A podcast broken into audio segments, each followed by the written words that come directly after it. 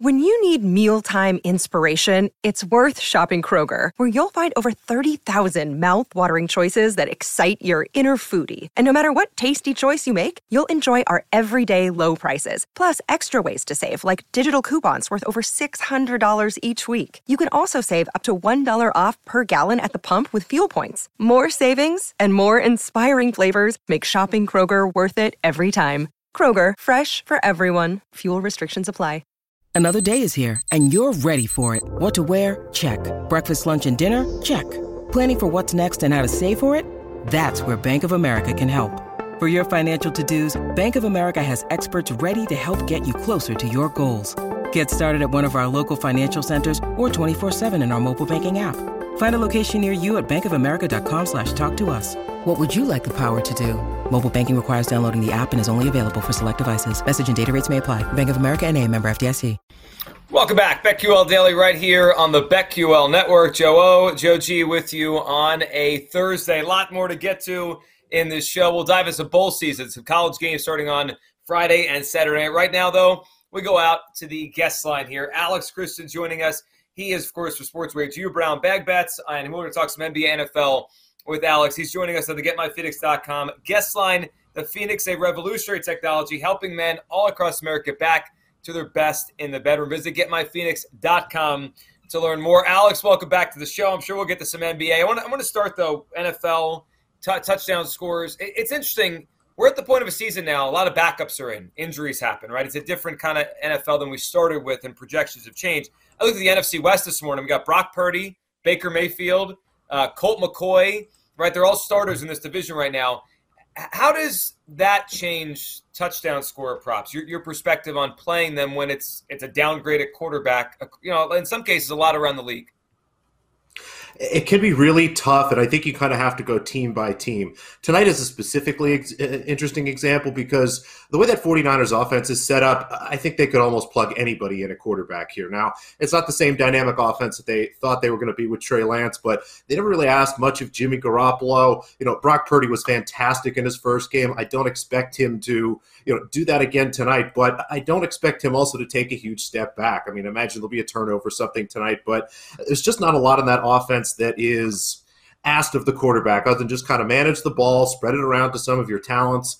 Um, now, maybe the opposite side of that is a team like the Baltimore Ravens. You know, you go from Lamar Jackson to Tyler Huntley. Now, Huntley can run a lot. Again, doesn't turn the ball over, but really limits that team's passing potential. You saw Mark Andrews take a big step back in that game. So, as you start to think about you know those changes in quarterbacks, start to look at the team specifically. Is the whole offense built around their first quarterback, or is it a little bit more of a plug and play system like we see in San Francisco? Um, the, the, team that you follow the closest, uh, your Philadelphia Eagles, having a great year, and uh, throughout much of the season, people have talked about, oh, you bet on the Eagles in the first half, and then you could fade them in the second half, or, or they they do have great starts, which they do. The numbers are there. They're one of the highest scoring offenses first half, first quarter in the NFL. How much do you buy into that? And when you have teams that are better on the script, are, do you load up on the, those sides for some of these first touchdown player props? It does make a big difference as you start to look in the flow of these games. I think the Eagles specifically, again, Sirianni doing a great job coaching. You can see that in those scripted plays as they start out. And, you know, certain teams are like that. Now, another version of a team like that, the Cleveland Browns, maybe not as prolific or as good in the first half or first quarter, but their first touchdown just about every week is Nick Chubb, maybe one of those wide receivers. Again, they come into the game with a really heavily scripted plan. I mean, the Eagles specifically, um, I think what we've seen mostly with them is they get up in the first quarter, first half. So why keep rolling in the second half? Why unload all those offensive plays? You know, as we've seen in the NFL time and time again, you want to save a couple bullets for the playoffs. So I think that's kind of what you're seeing with the Eagles. But yeah, to address your question specifically, when you've got a team that's a big favorite, especially that starts quickly, um, I will tend to have more picks on that team for first touchdown than the other team, say like a four to two kind of ratio. All right, so hmm. Alex, we're getting close to the point of the season, and maybe a couple weeks away, but not that far away from teams like the Eagles, potentially the Chiefs, the Bills clinching, right? So we not we're not sure if, and, and even with the Eagles, what I think it's three times this year, they haven't played their starters the whole fourth quarter. I mean, I think we're getting close to the point where some of these teams are going to sit their guys down. Would you stay away? Like you're losing in essence maybe a quarter, maybe a half of potential touchdown score props for some of these players would you gravitate away from them? Um, would you go to their backup? Like last week for the Eagles, Boston Scott, right? He had a five to one or six to one to score a touchdown. I mean, he owns the Giants anyway, but that game got out of hand. He started getting the carries in the fourth quarter, and he hit a touchdown, the last touchdown of that game uh, for the Eagles. How do you? How would you? How would you have that impact the way you bet touchdowns late in the season if you don't think guys are playing the whole game? Yeah, that's a great question. You know, it doesn't really change what you're doing for first touchdown score. These guys are still going to play the first half, first couple quarters.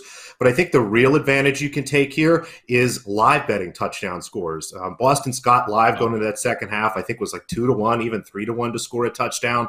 If you are watching these games, paying attention, thinking about these game scripts, you know, um, just about every book at this point is hanging live touchdown scores into the fourth quarter. So try to watch for that. Um, those are looks that I try to make at halftime, really assess really where the game game is, whether I think some of these guys are going to rest. Because you're right, some teams, again, like the Eagles, have had no trouble doing that, uh, but not every team does. So try to look and figure out who's going to rest their guys. And then I would go in at halftime with a real plan for the second half. You know, when I get to the end of the third quarter, let me get again some Boston Scott or a backup running back to score a touchdown, something like that, because there is a lot of value in that. The books are a little bit slow to adjust. All right, San Francisco, Seattle tonight. We, we are getting pretty good Thursday night game. I don't think Al Michaels is going to be crying about it. Uh, the majority of the market has it down to three. There are still some three and a halfs. Uh, some spots have the Seattle side uh, juiced. Anything side total? Uh, this is a really difficult game for me to handicap. You know, the Seahawks, we know historically, are one of the best teams at home, if not the best team at home over the last five, ten years in the NFL. And I know you don't really want to look back that far, but there's been some real consistency there under Pete Carroll with that team.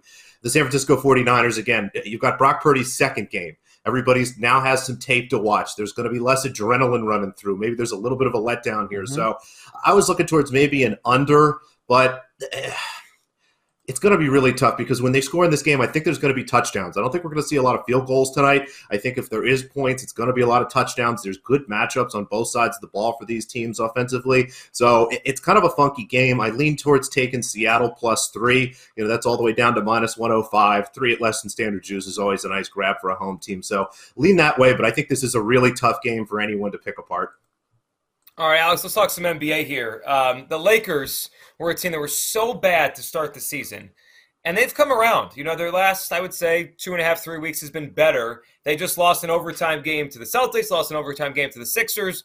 W- where do you fall on the Lakers? Is the glass half full that they've found something in the last month and a half, or you know, five weeks, whatever it's been, and they're going to get their way back to contention as the season goes along? Or is this fool's gold? Or are we still out on the Lakers based on the way they started the season and really what they were last year?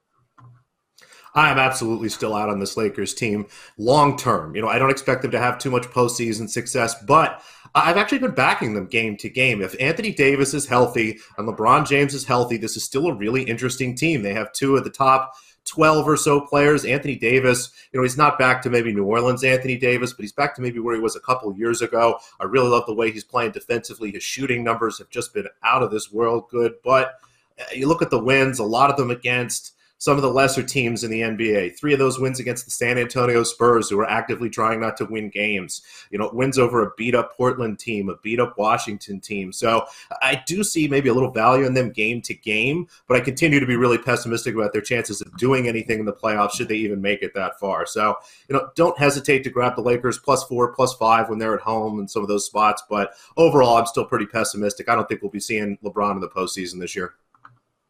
I, I, know that you look at the Western Conference standings, and when you look at the games, it's all really close, but it's still kind of jarring when you look at the top four. You knew Memphis is going to be really good, but to see New Orleans, Memphis, Denver, and Portland at your at your top four in the West at this point, uh, wh- which teams do you think uh, you'll fade? You'll fade moving forward in the Western Conference, and any that we can buy low on.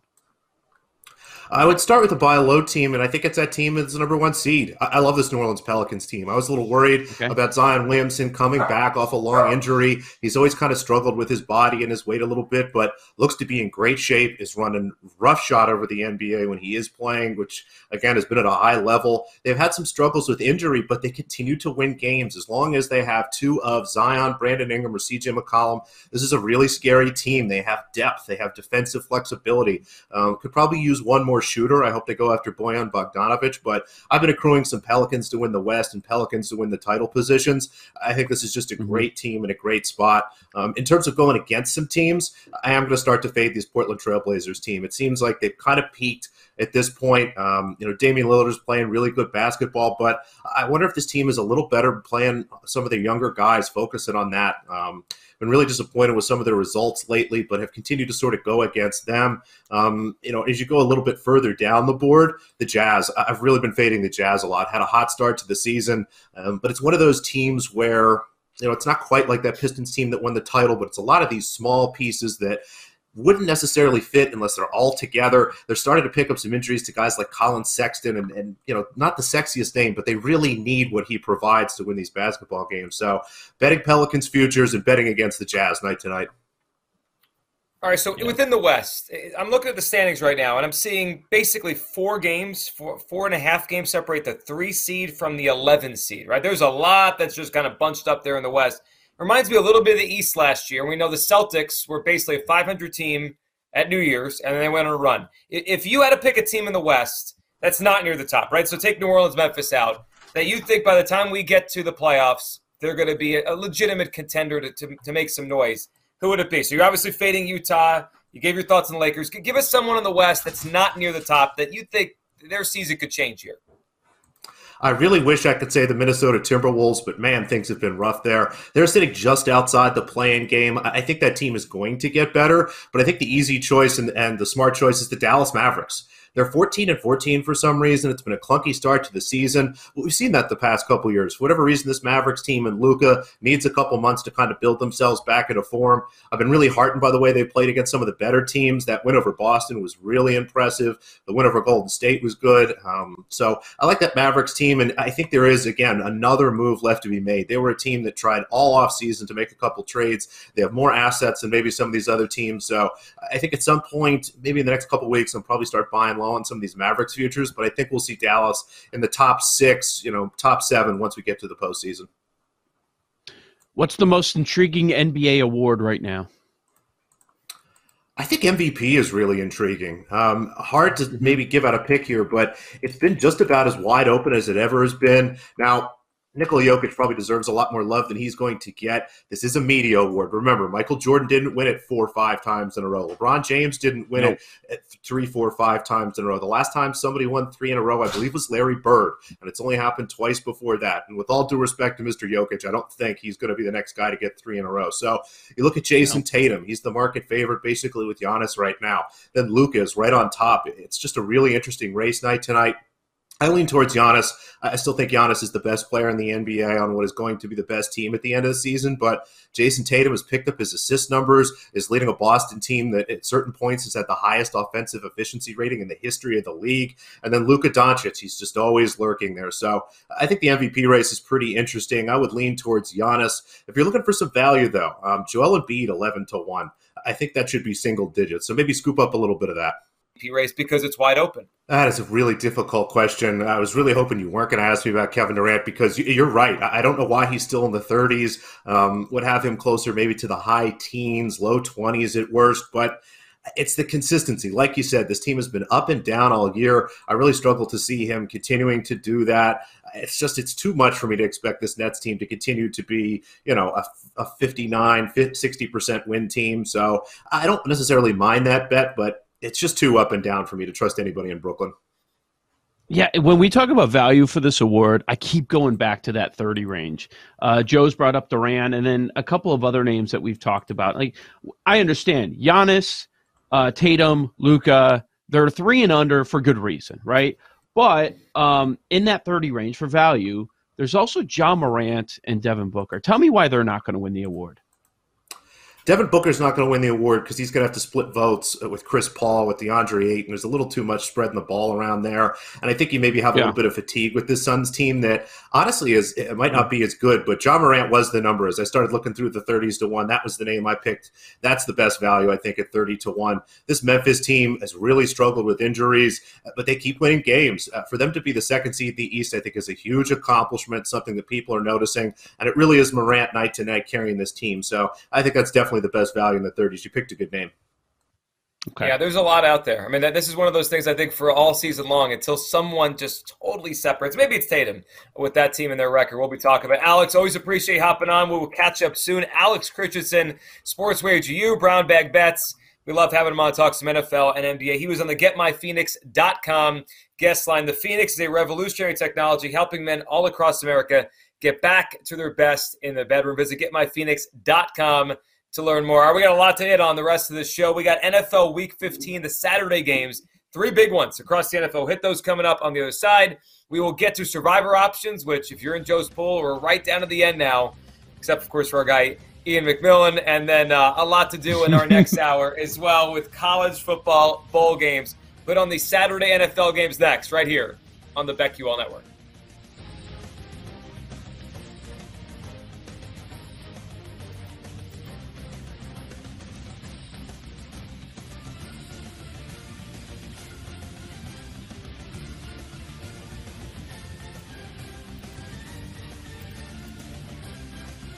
We'll be right back with BetQL Daily, presented by BetMGM on the BetQL Network.